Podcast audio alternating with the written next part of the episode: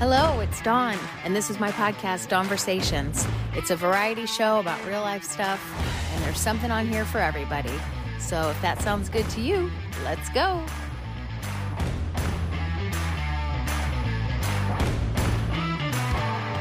Hey, Whitney. How are you? I'm doing well. How are you? I'm doing good. Your name is like a famous person's name. Oh, thank you. like Whitney D. Walter. um, welcome and thank you so much for taking the time to be on my show. I appreciate it. Well, thank you for having me. Sure. I don't even know how you have the time. My God, you are a busy woman. I am. I am. But, you know, talking about things like burnout is one of my favorite things to do. So I I appreciate the opportunity to do that. Yeah, no, it's great and I know so many people are going to benefit from from listening about it. Where did you get your drive, your ambition? Where did that come from? You know, after working in corporate America for over a decade, I I had a lot of frustrations that that drove me to take action. So that's largely where it came from. Yeah, I wondered if that made you jaded at all. You know, I mean, like how you how you bounce back from that or stay positive when you're constantly bombarded with that feeling of not oppression, but you know, just being outnumbered and maybe not feeling as equal. You know, it didn't make me jaded. I always looked at at it as um, providing opportunities for growth, and and I've got a very analytical mindset. So I'm always looking for opportunities to do things better, to connect with people, to learn, to develop myself. So I, I don't necessarily think I, I became jaded. I think I just became more open to finding ways to solve problems. Oh, that's amazing. And it's kind of funny too that you say that because it's like usually people that are into numbers, not to stereotype, but in my uh, in my experience, people that are really into numbers and stuff aren't necessarily the type of people that really want to try and be in social settings or figure people out or be yeah. involved with people. So that's, that's just true. funny. That is true. yeah. Yes. Toxic work culture is definitely something that is um, going on in all over the place even if you're working from home you're still yeah. dealing with it. Um so how do you how do you help people deal with that? You know i think a big part of it is learning how to advocate for yourself and that way you can start to set boundaries and really enforce those. And a lot of times also it's just it's just the task of recognizing toxic work culture and understanding that you don't necessarily have to play into all of the negative things you see, but instead you can kind of take control of how you deal with these things. Yeah. Well, and you do have to be your own advocate. And I think a lot of people don't like having the uncomfy kind of conversations, but if you don't, nobody will. I mean, you have to be the one to mm-hmm. stand up for yourself. Absolutely. And that's so sad to me. You know, no job, no amount of money that you make at a job is ever worth your your mental health. I completely agree. And I think especially, you know, because of the pandemic that we all experienced, a lot of people are paying more attention to wellness at work, but also, you know, figuring out a work life balance and and paying more attention to their mental health and and like you said you've got to advocate for yourself because no one else will yeah did you have a hard time yourself finding a balance? Because, I mean, I didn't announce all of your credentials, but you have been in the workforce for a very long time and been very driven for a very long time. So, did you leave your personal life kind of on the back burner for a long time? You know, I, I won't say that I did. Um, I think I I've always been kind of an overachiever, so it's easy to fall into that trap. But I actively looked for roles that would not require too much of my my mental space outside of that nine to five range. Uh, mm-hmm. Uh, so personally, for me, that meant stepping away from things like sales roles that required, you know, quarterly or monthly goals to be met and stepping into more training and operational type of roles that would let me kind of uh, put a stop to it at Friday at five o'clock and, and not worry about it again until Monday morning. God, that is so hard to leave your job at your job. It you know, really not take it home with you. It's uh, that's a job in itself to not do that. So, what is it that you sub- uh, prescribe for people that are dealing with burnout? I mean, how do you even know? Let's let's go there. How do you even know if you're actually having burnout from your job? Well, you know, there are a few different signs or symptoms, if you will, that you can look for. Um, the first one I always like to mention is just feeling like you don't have any energy. You're constantly exhausted and fatigued, and you just don't have the mental capacity to even really care about your productivity at work. Um, so if you're finding yourself in that position, then you could potentially have uh, have symptoms or be experiencing burnout. Um, another one is that you just feel very negative or cynical towards your job. So perhaps you um, are not in agreement with the long term goals that your manager is setting for you or your department. Perhaps you don't have the motivation to seek out career progression. All of those things could be signs of burnout. And so, what is it that you suggest that people do? Like, what if, okay, we're just going to do a, a pretend scenario. What if you're a teacher mm-hmm. and you are dealing with, you, you love being a teacher, you love dealing with your students of any age, you know, you just love your job, but you have maybe the school district that is imposing all of these requests on you that are above and beyond what you would normally do on the day to day, you know, just to teach. You want to just be there to teach. And then they throw the test score things and all that mm-hmm. stuff. Like, what are they supposed to do? Well, I think the first thing you can do is just start personally and internally and kind of gauge if you are appropriately caring for yourself. So, things like rest and relaxation, um, meditation, things that you can do outside of the workplace. Self care, for example, is typically where I like to start because that won't necessarily have a negative impact on your day to day job. In fact, it would have a positive impact if you're able to implement these things taking breaks during the workday whenever you have the ability to really just step away mentally and physically is really helpful. Um, and then beyond that, if it's really bad, you can start to step in and, and make those boundaries apparent for either your direct manager or whoever you need to have those conversations with. But a lot of times it just comes down to talking to whoever your superior is and saying, like, this is what I have on my plate let me know what you want to be prioritized. I will start with those things. And we're in agreement that anything that is not prioritized may or may not get done. Yeah, I feel like it's kind of ironic because people think that they don't have time for self care. You know, they're just, I'm too mm-hmm. busy. I've got this, I've got that, I've got this. I don't have time to have a bubble bath or go for a walk in the woods. You know, I don't have time for that. But yet, if you burn the candle at both ends and end up sick, you are going to be bedridden and mm-hmm. not have a choice. So, I mean, it's like you're making a proactive choice by taking care of yourself before something bad happens. That's so true. And, you know, there's that saying, you can't pour from an empty cup. And I completely agree with that. And it's right in line with what you're saying because if you exhaust yourself completely, you're no good to anyone. So you have to make the time, even if it is just getting up 10 minutes early to meditate or spending an extra few minutes, you know, in the bubble bath with a glass of wine or whatever the case may be, it's so important. I have heard the term imposter syndrome multiple times. Will you tell me what your definition of that is because I I don't understand it. Absolutely. So, imposter syndrome is something that I, I, talk about a lot, actually, since I'm frequently speaking with corporate women. And the simplest way to put it is just negative self talk. Typically, it is you talking yourself out of opportunities or you convincing yourself that you're not worthy of something. And I think the thing that a lot of people don't know is that it's very prevalent in high achieving individuals. Hmm. Yeah, they hide it very well, apparently. They do. oh my gosh, that's so interesting. And why in the world would we do that to ourselves?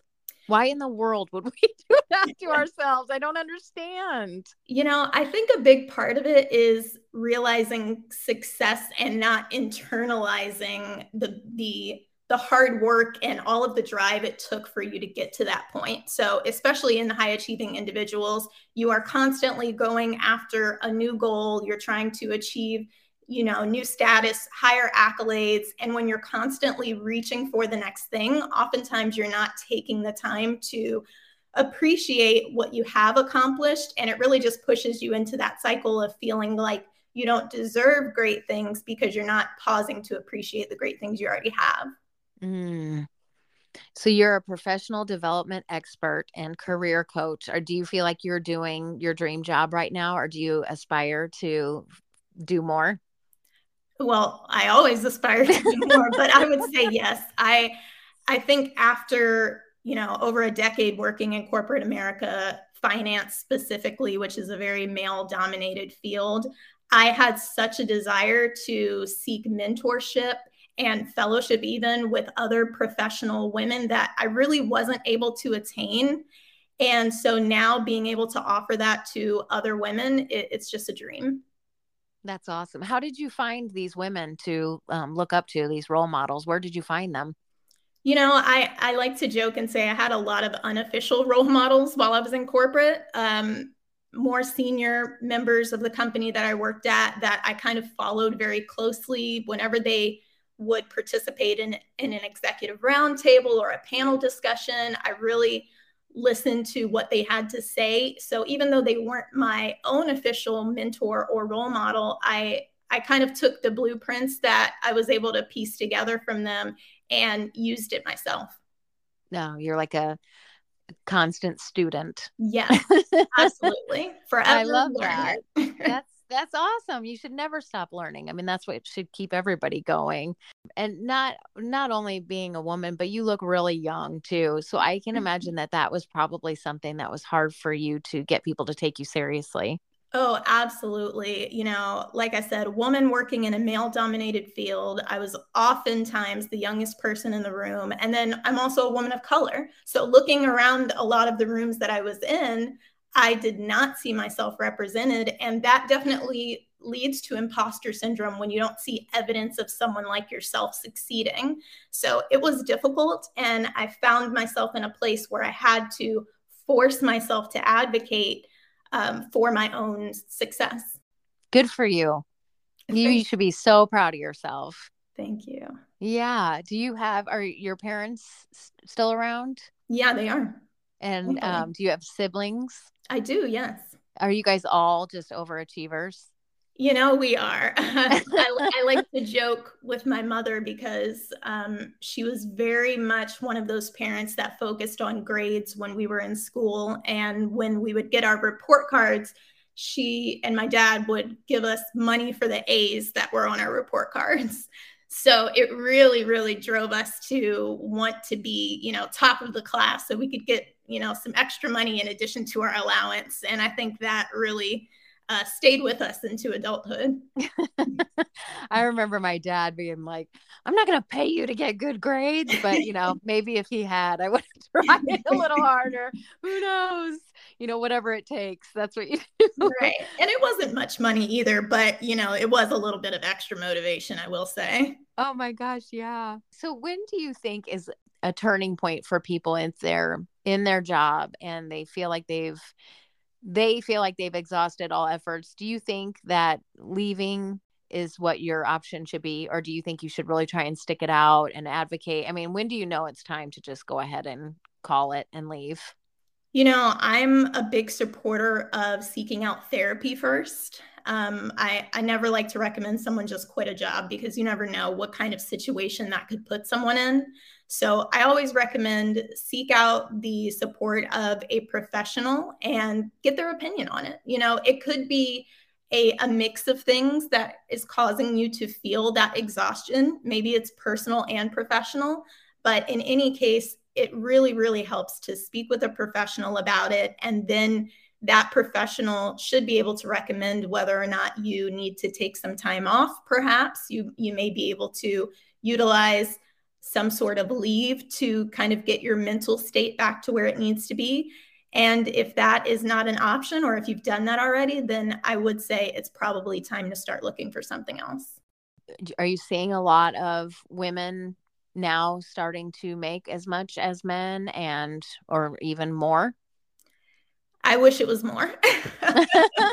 Not quite. not quite. Um, I've looked at some studies from year end of 2022, and the gap is closing a little bit, but there definitely is still a disparity between what men and women are making. And I think a big part of it also is that men tend to advocate for themselves a lot more than women do. So that's something that I'm always talking about. You know, we can't complain about the disparity if we're not asking for more. Why do you think that is? You know, I, I wish there was a definitive answer, and I don't think there is. I haven't come across one yet. I think that women are oftentimes more detail oriented. And so they may kind of talk themselves out of asking for more money. You know, I, I know before I got into the habit of negotiating my own job offers, I would kind of think to myself, like, oh, well, the the recruiter is making this offer based on the budget that the company has. So who am I to believe that they have a higher budget or that they could afford me afford to pay me more? And mm-hmm. I think mm-hmm. that's probably something that a lot of women do and maybe men are not doing that as often. Yeah, that's interesting. I I did hair for a living and I remember them always saying don't spend other people's money for them. You know, yes. you just say this is what I charge. Absolutely. And you don't make excuses for it. You just that's what it is. There's no negotiation. That's it. And so if they want if they want your services bad enough, they'll pay it. Yes, I completely agree with that. And the same goes for people that are applying for jobs. If if they want you to be on their team, they will figure out a way to make it happen. I mean, I've seen positions created that weren't created uh, previously because of a really qualified and um, interesting candidate the last corporate job that I had actually was supposed to be an internal position and they opened it as an external position for me specifically. Oh um, my gosh. So, yeah, you never know what kind of exceptions can be made. How in the world did you make that happen? well, um, I'll tell you a little bit of a story about it. It was yeah. actually a, a company I had never heard of. Um, and I had a recruiter that reached out to me directly on LinkedIn and she was attempting to get me to apply for a role that I wasn't interested in. And instead of just kind of saying thanks, but no thanks, I engaged in the conversation. I kind of let her know what I was interested in, what my career goals were, and um, asked her to let me know if she had any other opportunities that would be in line with that. And she came back with a job posting that she told me, Oh, this one is really interesting. I think you'll like it. It's very competitive later on we found out that it was supposed to be an internal only posting but this was after i had already started interviewing. I had made a good impression on the hiring manager and so they ultimately allowed me to take the role even though i was an external candidate. Oh my gosh that's awesome. Yeah. So do you think it just took that one time the very first time for you to walk into your boss's office and say hey look I'm working really hard and I feel like I deserve more money. And once they said, okay, you're right, you have, then it was just easier for you from then on to go advocate for yourself. Oh, Dawn, I wish it was one time. I wish I wish you could have one conversation and then you're so confident for the rest of your life. No, absolutely not. Um, I had to do it constantly. And even mm. conversations with prior managers telling them that I wanted to be promoted and I wanted to, you know, get a raise and things like that. It's a conversation you have to have over and over again. And it does get easier, but every time you you know, I was walking in, hands shaking, sweaty palms, you know. Yeah. And um, but once you do it frequently enough, you do get used to it. But it, it's it's like forming a habit. It's never easy at the beginning. Have you been rejected before? I have, absolutely. Do you feel like that made you even more um, strong and determined? Yes, because I think every rejection, you kind of walk away and you think, hey, I, am still alive, you know, um, you know, it didn't kill me. So even though those are not the the most fun conversations to have, it's it's good to go through that because you learn how those conversations work. And a lot of times you may get rejected only to receive an offer for something else later on. Yeah. What's your favorite thing to do about your job? I love to help people create job search strategies. I think that one of the biggest problems right now is that since there are so many people looking for jobs, I've found a lot of people are just spending hours online submitting job applications. And that can absolutely lead to burnout. So um, I like to sit down and figure out what kind of roles are you actually going after? What would make you happy? Where is the intersection between what you love and what you're good at? And let's talk about applying to jobs based on that. Very interesting. So, do you like, um, I was going to say tour. do you uh, travel and go speak to people about this, or how how do people find out this information from you? So, largely, I do online work. So, people can reach out to me through my website or even through social media to apply to speak with me and potentially receive career coaching from me. But I do travel as a speaker, so I can speak at corporations, uh, talking about topics like what we're discussing today, such as burnout, toxic workplace culture, effective communication, and those types of things. Um, so travel is largely for speaking, and then uh, career coaching I typically do online. Okay. So are you married? I am, yes, actually, brand new. We're a month in. oh, congratulations. Thank you. Um, do you aspire to have kids, do you think? Is that I, in the works? you know, we're we're talking about one, so we'll see how that goes. I'm sure everybody's asking you. I hate to be one of those people. The only reason why I ask is because you are so career minded, and I wonder how that um, how that comes into play for somebody that's so driven, so in their career. Like, would you work part time? Would you find a way to work full time still? You know, one of the things that really drove me to start this company is freedom, you know, and I think a lot of people are chasing that right now, especially with the uptick in more remote and hybrid roles. It's creating a type of freedom that we didn't used to have when we had to go into the office every day. So thankfully, I have left corporate now and I'm working within my company full time. And, and so I'm excited about the opportunity to be able to take time away when I'm ready to, you know, step into that chapter. Yeah. Um, so where did you go for your honeymoon? We actually have not gone on our honeymoon yet. Um, we our actual wedding ceremony is not until September. And okay. so we are planning to go to Madrid after that. So that's oh exciting. wow, that's amazing. Yes, we, we both love to travel, so that'll be exciting.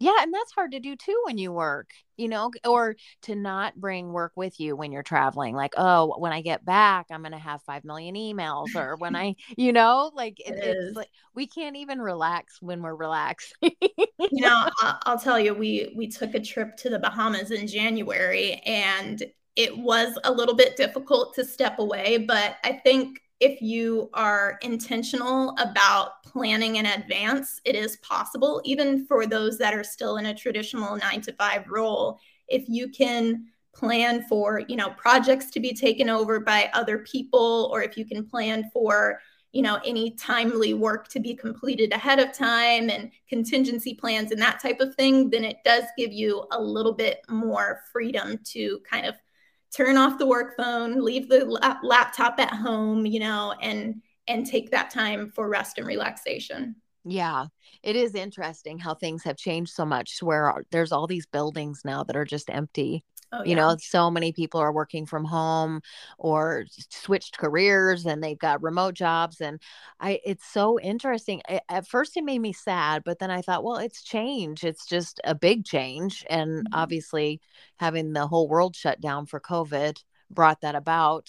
Mm-hmm. But um, it, it'll be interesting to see what ends up happening with all of those empty buildings and if there'll ever be a typical quote unquote corporate building ever again you know? You know it's it's interesting because of course I, I follow the job market news quite closely and there are very many companies that are really pushing for returning to the office and i think they're going to be a little bit surprised at how much pushback they get. I know that a lot of people really got comfortable with the idea of working from home or even a hybrid type of situation So, getting everyone 100% back into the office is probably not very likely. And um, I think that people will start to seek out jobs where they don't have to do that. That's 100% happening. It's happening here in the Midwest at least. I mm-hmm. I mean there are so many people that are like I'm not going back. They yeah. I've already shown them that I'm capable of doing my job from home exactly. and I get it all done and and some people feel like they socialize more when they're at work. Mm-hmm. They're just like, no, at work, people would come up and talk to me. I'm trying to get stuff done, or you get pulled into a meeting, not get back to your desk for an hour and a half. So I think people are definitely um, pushing back 100%. Absolutely. And I know at the end of 2022, the world's largest four day work week test was completed, and it involved companies across um, I believe, the UK and the United States. And the results were largely positive. So I think for the companies that are really pro- pushing to get people back into the office, they are probably going to have to adopt something like the four day work week so that people still feel like they have some control over their time. Yeah. It makes me wonder though what people do that have little ones that aren't in school age, you know, school yet. That's true. Like how do they they do that? I I had three kids under 3. I couldn't imagine having all of them home and me trying to work a job. oh gosh, that sounds like such a challenge and I imagine all of these daycares are having to adjust their hours and their pricing and all of that. So yeah. I, I feel for anyone dealing with that. That's true. Well, I appreciate your time so much. Tell people how they can find you. Thank you. Yes. So you can find me online. My website is whitneydwalter.com. I'm also on Facebook and Instagram and LinkedIn at Whitney D. Walter. And you can find me on TikTok as well, um, which is Career Tips with Whit. Awesome. Thank you so much for taking the time. And I'm sure your parents are just so proud of you. I just, I'm proud of you and I barely know you. Thank you so much. Just, you're just doing an amazing job and a good example for women that, you know, anybody, if you just stand up for yourself and work hard, you can, you can get there. So Absolutely. I'll put all your information in the show notes so people can find you. And thanks again, Whitney. I appreciate it. Thank you so much for having me, Dawn. All right. Bye bye. Bye bye.